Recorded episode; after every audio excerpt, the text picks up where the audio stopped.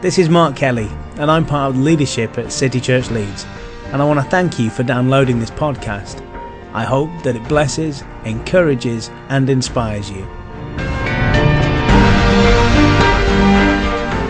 If you find these podcasts helpful, would you please consider standing with us and supporting us? For more information about this and other resources and media, please visit citychurchleeds.net.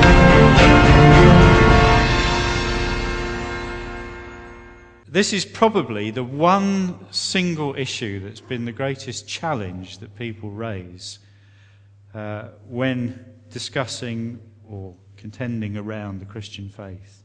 Why does God allow suffering?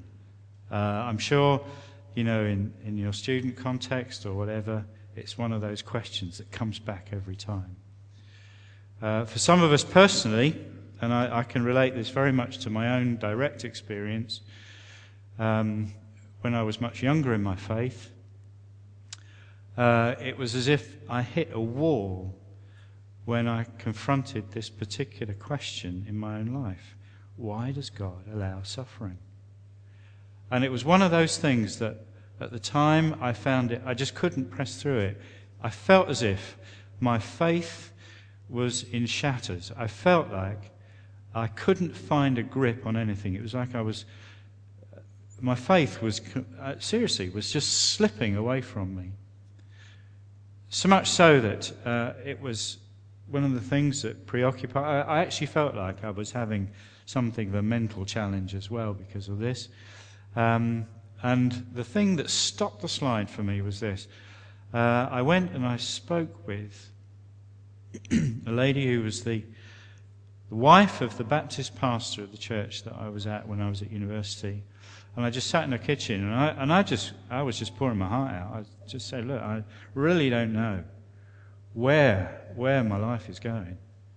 Um, and I was trying to unpack this issue. And she said to me something very wise. She said, What do you know? She didn't answer the question for me. She just said to me, What do you know? Um, and over the next few weeks, through a process of just talking, as it were, within myself, I came to this one thing that I could say with certainty that I knew, and that was this that Jesus had died. And that became the starting point for me in the recovery of my faith. And I'll say a little bit more about that as I go on, but I just want you to know this is coming from a very personal place, if you like, in terms of handling this particular question. But just to give it a little bit more uh, general background, um, if I can kind of state the problem, if you like, the, the, as I said, this question constitutes perhaps the biggest challenge uh, that we face, or the que- most frequently face, when people are talking with us about our faith. Um, suffering, who it affects, and to what extent, appear entirely random and therefore unfair. How can this possibly be reconciled with God's love and justice? Uh, there was a French philosopher, his name was Voltaire, that was his kind of nom de plume, if you like, um, in the 18th century.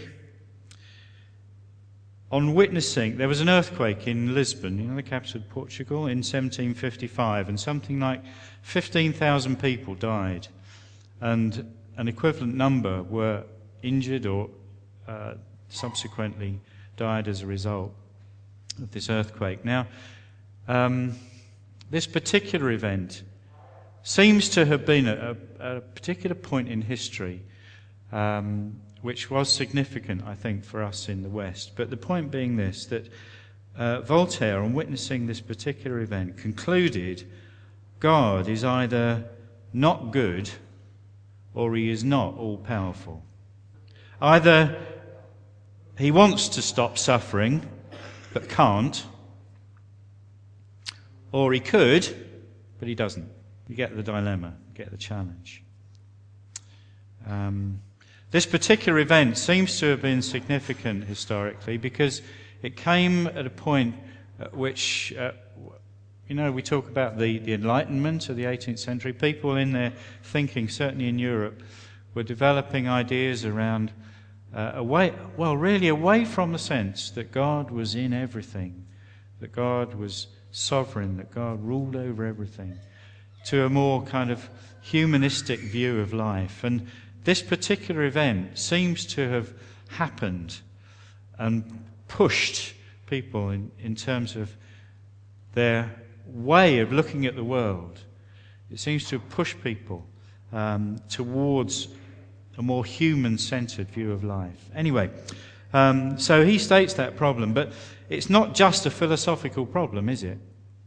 I bet if I was to go around this room, most of us could actually talk about some personal setting in which we have experienced suffering, or where someone close to us has actually faced those kinds of issues.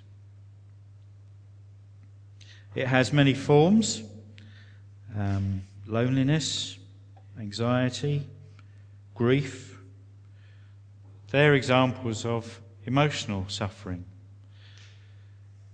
We don't need to go very far, do we, to appreciate the impact of things like floods, earthquakes, tsunamis, hurricanes, you know, you name it, um, physical illnesses, cancer, and all that sort of thing. Uh, these are what we would call uh, natural suffering.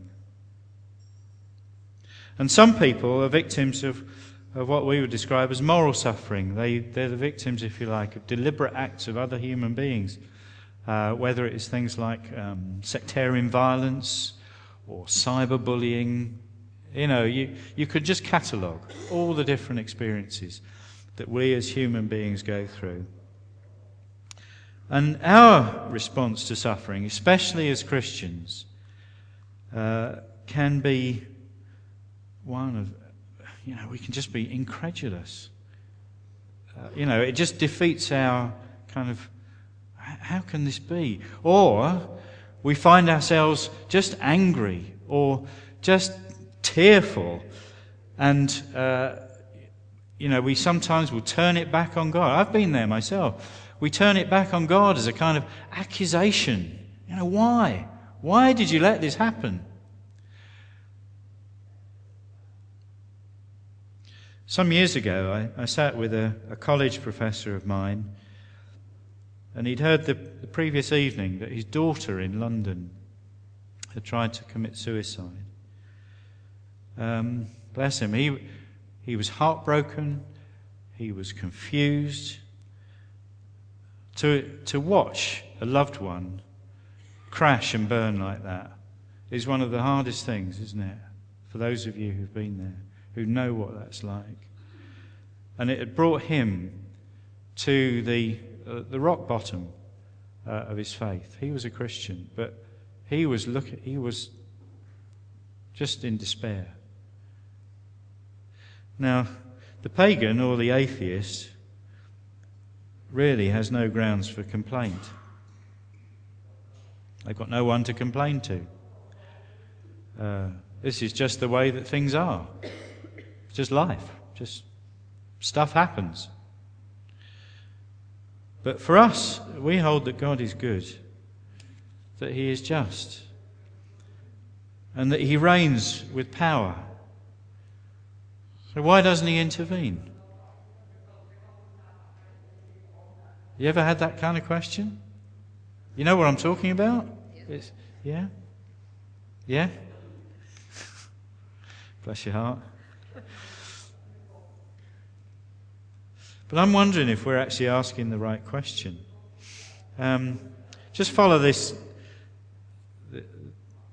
Some of this is imaginative, it's not entirely. In fact, most of it is actually real. But um, when, my, when I was a kid, uh, my parents, they loved me. Uh, they gave to me a, a, safe and secure place where I could grow up, um, where I could play, where I could learn, where I could develop. And uh, like any healthy boy, I was always at risk of uh, injuring myself. Not much change there then.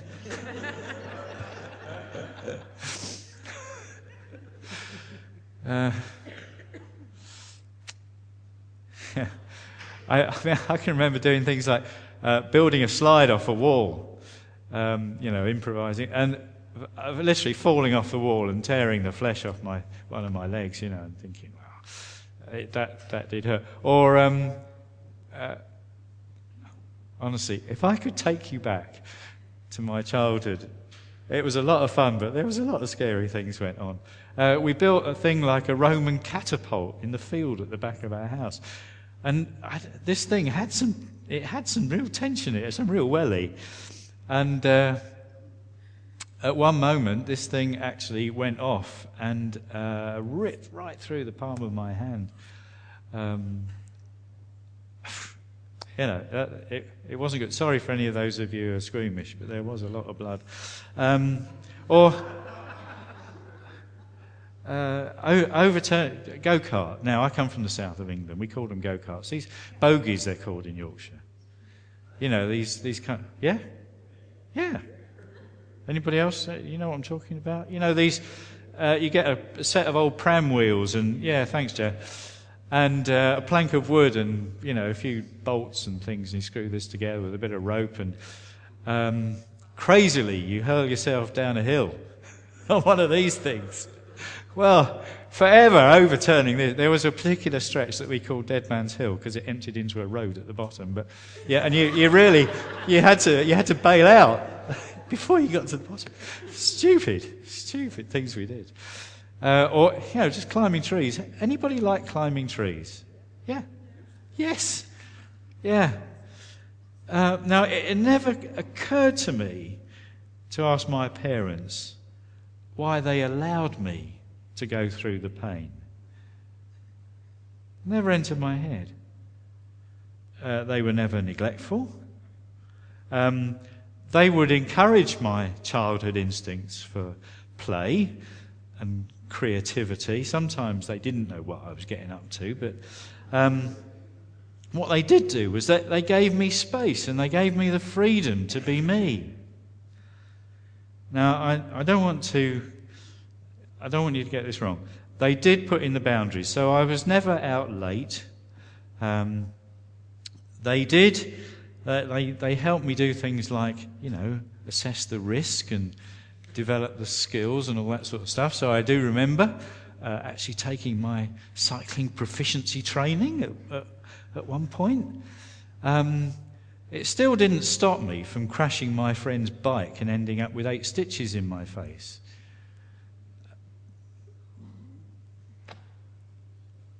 What they couldn't and what they wouldn't do was supervise every move and every moment. That's unreal, isn't it? Do you see what I'm saying? Do you see where I'm going with this? Um, I want to just change the focus a little bit. We're still addressing this question why doesn't God intervene? Well, I think we get a bit of a picture, don't we, from parenthood about where somehow that balance is. Let me give you another little scenario here. I want you to imagine that you're. Um, do you know where Morrison's is? Just down in the city centre there? Just yeah, yeah. Okay. Well, imagine you're walking past Morrison's in in the city centre. Um, it's early evening. It's just past rush hour. It's dark. The roads are wet, but the rain has mostly stopped. Most of the commuter traffic has cleared, and the reflection of the streetlights is shining on the black surface of the road. And you come across uh, the scene of a traffic accident. Uh, a student has been knocked off her bike and is lying in the road. And nearby, there's a young man who's climbing out of a car, uh, obviously shaken and distressed. Okay, you got that picture? Now I want you to cut, cut the scene, cut across town where you've got two um, police community support officers who are doing a routine patrol uh, around a business park in Holbeck. And they catch the strong scent of cannabis in the air. I mean, this is, it's, you know, it's powerful. You can, you don't need to go out of your way to detect it. And they investigate one of the business units only to find there's an industrial scale cannabis farm in full production. So they go into the premises. Um, in one corner, they find a mattress and a, a duvet. And hiding in one of the cavities in the building, they find a young Vietnamese man who apparently has been trafficked into the country and is being kept in conditions of near slavery. You got that picture? Some weeks later, you read in the local media that a young man has been prosecuted for dangerous driving and driving while under the influence of cannabis. His victim, a young woman cyclist, is still in a coma in hospital. Thought that possibly her injuries could have been avoided had she been wearing a cycle helmet. That same evening, you see a feature on the local news about police investigations into organised crime across the north of England involving drugs and people trafficking. Now, just think about this as a set of related events. You, see the connections I'm drawing between the two things. A dark, wet, but otherwise benign evening. People making choices. People exercising responsibility. People using power. Now, at which point, if any, should God have intervened?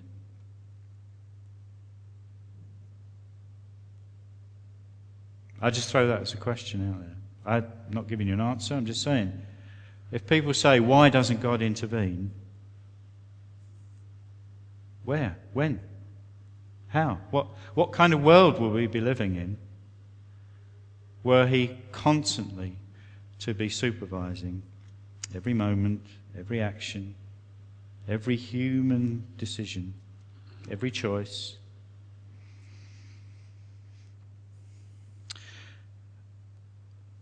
Okay, just park those for a moment.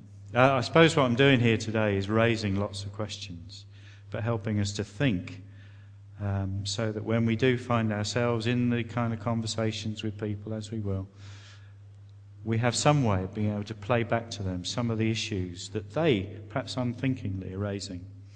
But before we go any further, let's just be clear about a few things. Number one, suffering according to the Bible, is alien to God's world.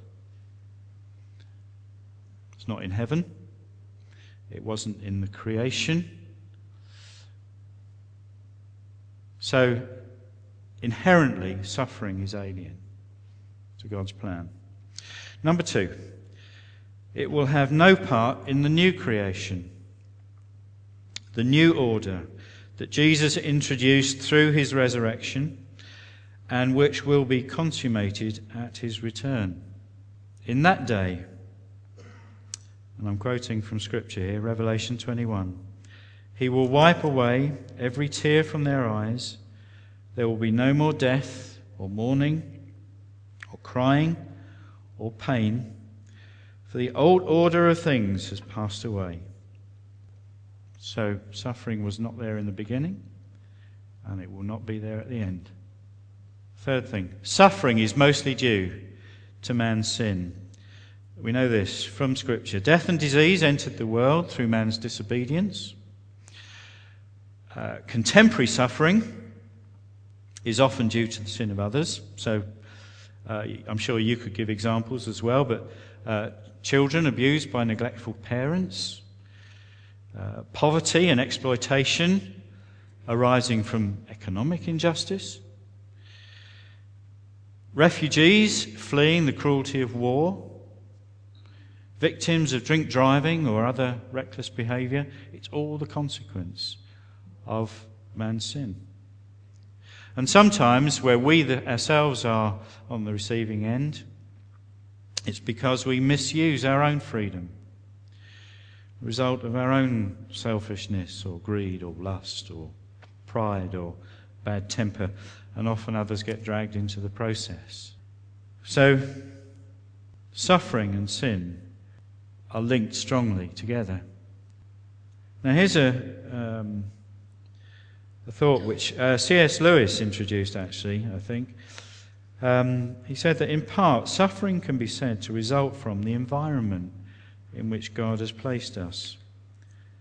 Uh, it's a stable environment with its own laws, neutral and fixed, where we are free to operate as free creatures towards Him and towards each other.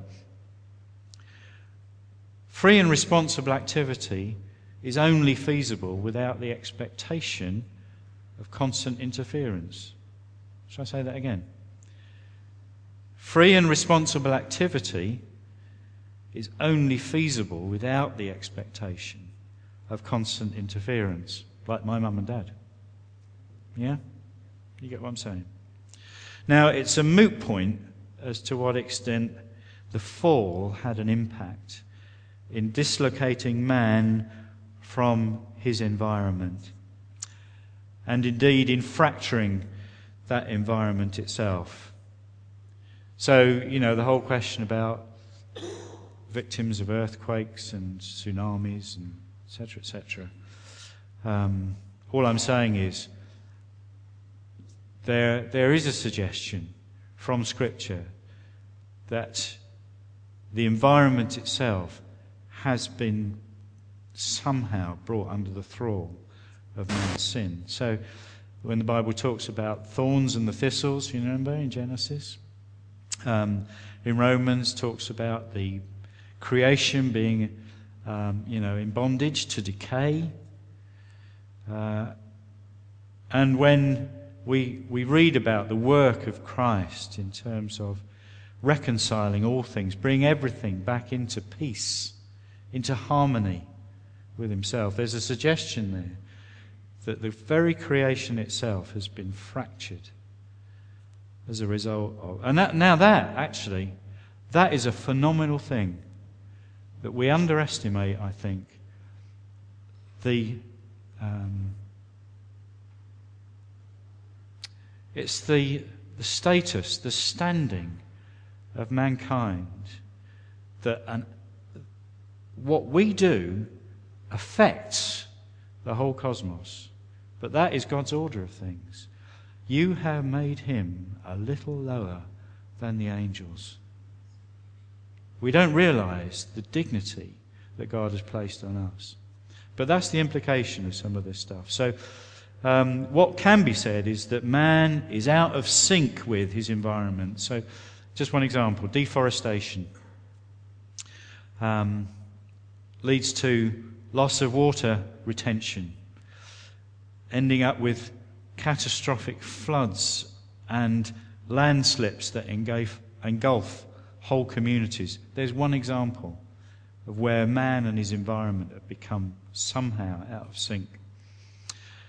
And we've got this ongoing challenge, of course, of climate change and the effect that that's going to have literally on millions of people. And one final thing, I'm just talking through some of the things that we can be clear about from the scriptures. Um, one thing that you might ask about what about judgment? Uh, the Bible does show how God actively judges people, communities, nations. Um, you know, you could probably rattle off a whole number of examples, things like Noah's flood, Sodom and Gomorrah. Um, Thought, you know, the plagues of Egypt, um, Achan and his family in Joshua 7, the destruction of Jerusalem and Israel's exile. These are all acts of judgment. But significantly, these events were always in response to persistent rebellion and sin. All I would say for us in relation to that is the need for us to exercise great care in jumping to this conclusion. Do you understand what I mean? Let us not project what we see in terms of external events and put behind it a motivation from God that this is judgment. Um, I'll contrast that with uh, the Hindu philosophy, which actually says it's karma, you know, K A R M A, as we would say in English, uh, where suffering is imputed as a direct result of wrongdoing in this life or some former life. In other words, you know, it's this consequence. You know, what you're suffering right now is a, it's a consequence of your wrongdoing. That is a heinous and it's an evil doctrine. Uh, and it's one that is rejected uh, by the Bible quite clearly. Um, Job, you know, you read the book of Job, quite clear. Jesus himself, he said, No, this is not about judgment. So all I'm saying is, I'm just putting up a warning flag and say, don't let us get into that territory. So, what I want to do is, I want to just look at things a little bit more closely uh, and just say this. Firstly, if sin was going to have such far reaching effects, why did God allow sin to enter the world in the first place? It's kind of connected question, isn't it, to the one we're trying to address? And the answer is quite simply love. And we know, don't we, from our own human experience, that love entails risk. We were created to exist in loving relationship with God, our Father, and with each other, with other human beings. But love cannot exist where there is not the freedom to choose. It cannot and will not dictate terms. If it does, that is not love. The problem is that we mess things up. People turn away from God. Uh, we have all misused this gift of free will. We're not only free to turn away from God, we're free to stay away. Somebody has actually said that is why hell has been called the greatest monument to human freedom and dignity. That's a sobering thought, isn't it? So, first thing, why did God allow sin? Well, the answer was it was simply the corollary to love. The possibility, the risk was always there. Secondly, the Bible acknowledges the reality of suffering. It doesn't dismiss or diminish it, but it treats it as a real part of the human condition. And you read the scriptures uh, Job, Jeremiah, the Psalms, any of the other prophetic books they all deal with and recognize suffering for what it is. And they cry out with questions like Does God care? Has He forgotten to be merciful? And you sense that these Old Testament writers are all craning forward, looking for the time when they're actually going to get their answer in the Christ. Something in them is just drawing them, looking for a, a future day. And this is borne out when we find that in the New Testament,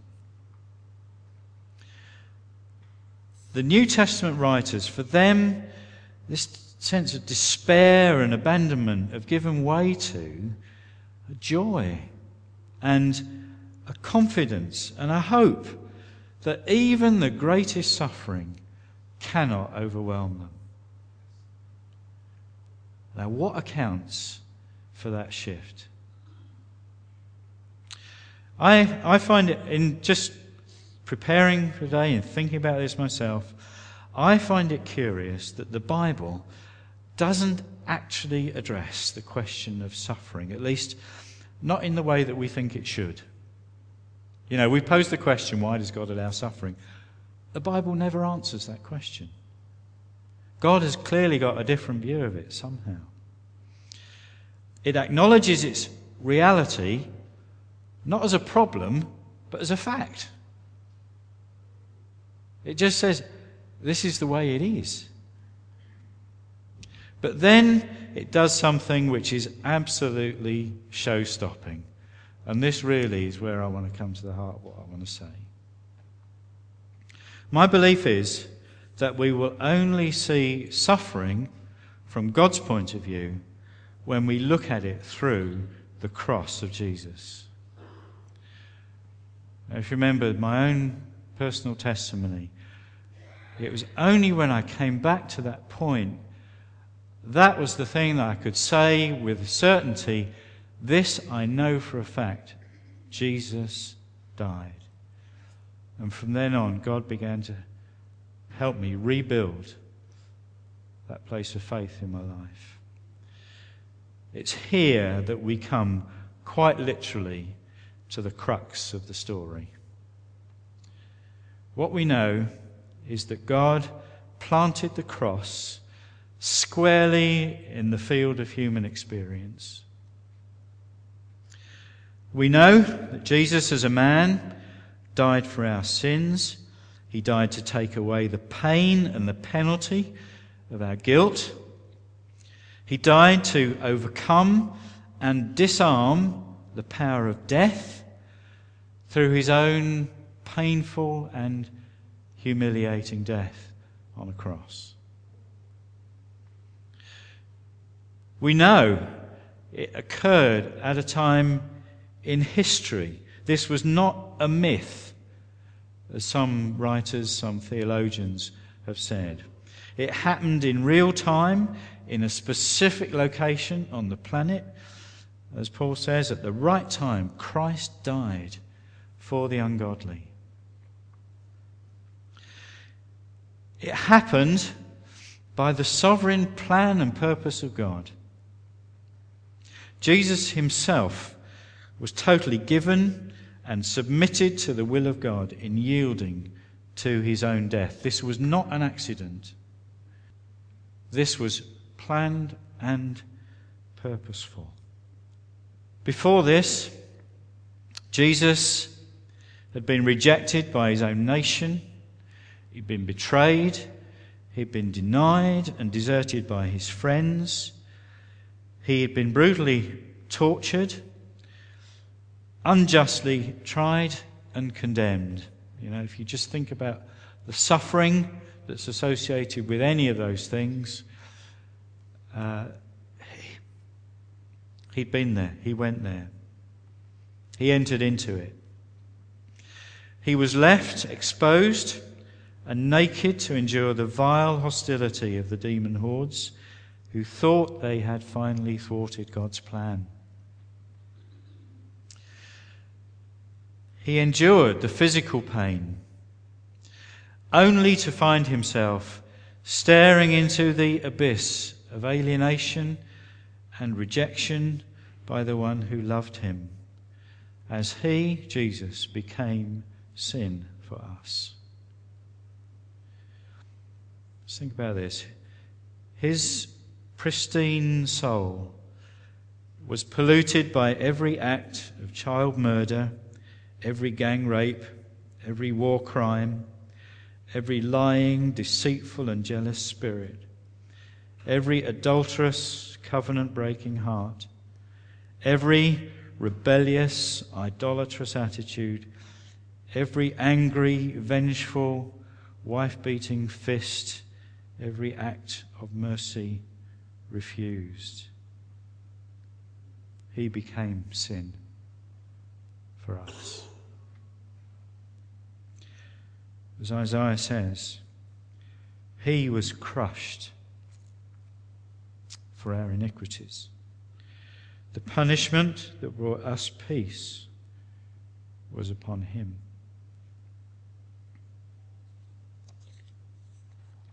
What we're looking at is not one who is indifferent to human suffering or one who is incapable of doing anything about it.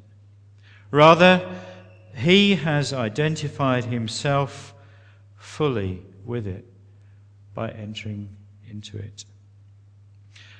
And through his sacrifice, he has acted to address not just the effects, but its root.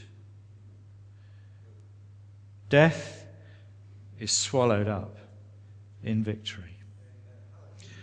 The Son of God was made manifest to destroy the works of the evil one. That's 1 John 3, verse 8. So,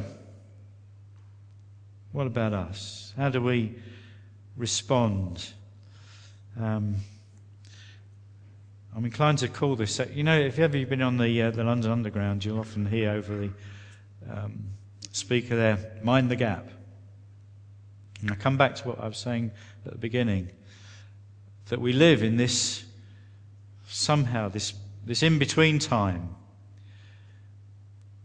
this time between Jesus' glorious resurrection and enthronement, we, we affirm he now reigns supreme.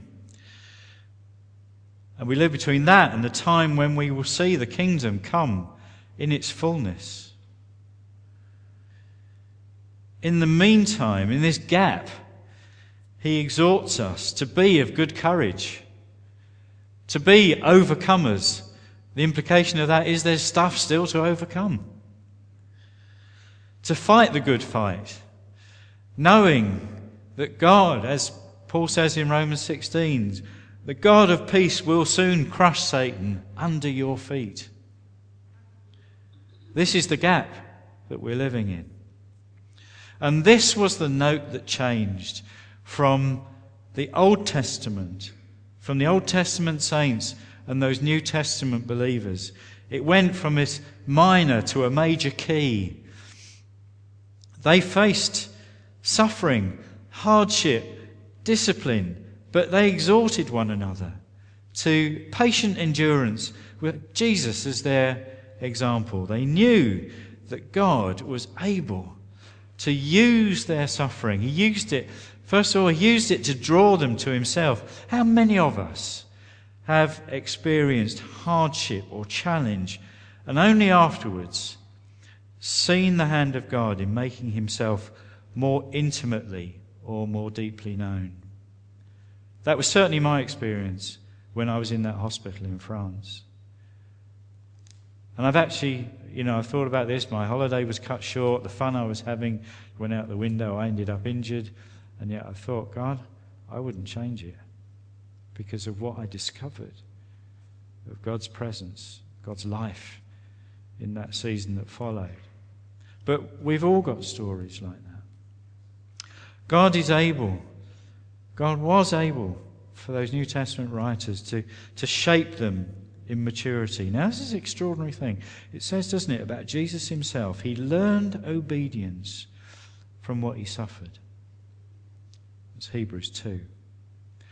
And he was made perfect. That's to say, he was made more mature or complete, equipping him to become the source of our salvation. That's Hebrews 5. God uses suffering to shape our character and to develop our faith. It's why James can say, Count it all joy when you endure many trials. Quickly, just three, three images which the Bible uses. A father disciplining a child, Hebrews 12 developing character or, or holiness. Uh, Peter uses the image of the, the metal worker refining the metal, um, producing faith. Or as Jesus himself talks about the gardener pruning the vine, producing fruitfulness. All of those pictures are about something that is going through this process of pressure and change and of being cut back.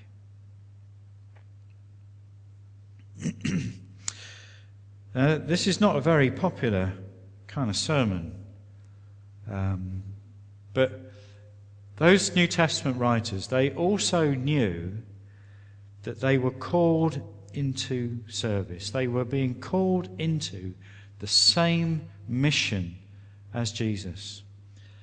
And that suffering went with the territory. We don't hear that very often, do we? Jesus made it abundantly clear that any follower of his was not going to get an easy ride. So listen, folks, if you've signed up as a Christian and somebody has told you once, you know, you give your life to Jesus, it will all be fun and rosy, uh, I'm sorry, you've been given a false gospel.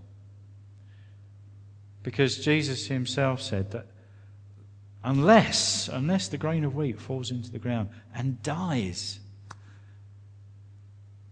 there's going to be no, nothing to show for it. Unless we're prepared to embrace a dying, there's going to be nothing to show for fruitfulness in our life. He also said, didn't he? servant is not greater than his master. If it happened to me, it's going to happen to you. So, listen, folks, you can expect, if we're going to pursue this mission of bringing this kingdom of God to the world in which we live, it is not going to be without its cost. We will find that we're going to be up against it. Um, but be encouraged, guys. Uh, Paul's letters are full of it, where he, he speaks of his sufferings being for the sake of those he is serving, clearly believing it was for their profit. I'll give you a number of scriptures for that. I won't do that now, but it's there. You go and read, read them. He's, he is he's saying, you know, what the, these sufferings, it's for your glory. So I'm happy to endure it.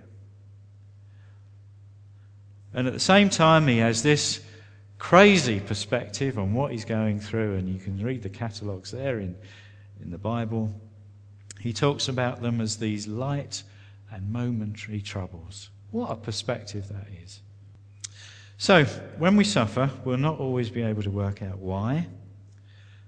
That's the lesson of Job. Uh, he asked God, but God never showed him.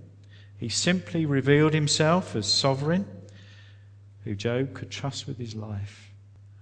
Use the opportunity to ask God, ask yourself what God is doing through a season of suffering.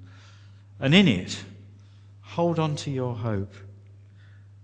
Draw near to God, and He will draw near to you.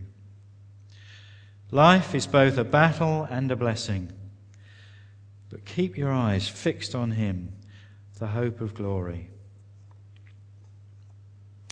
And when we see others suffer, God calls us to compassion. Don't, don't be a Job's comforter, if you know what I mean by that. Um, don't go speculating about sin uh, or the lack that God is seeking to address, but come alongside. Extend the heart. Weep with those that weep. Carry the burden. And recognize that we too are to fulfill the mission of Jesus. And there's, I, I don't know how we get balance into all this. But I firmly and utterly believe that where we come across these challenges in the world, that God has given us His Spirit to preach this good news,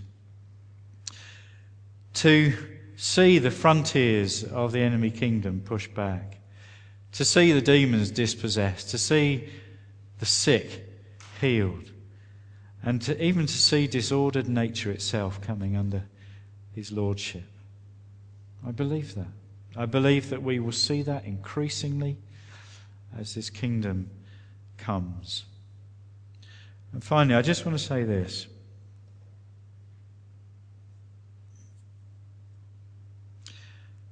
And I'm thinking now about um, why we you know, why we're raising these big questions. I don't know if you found this helpful, I hope so.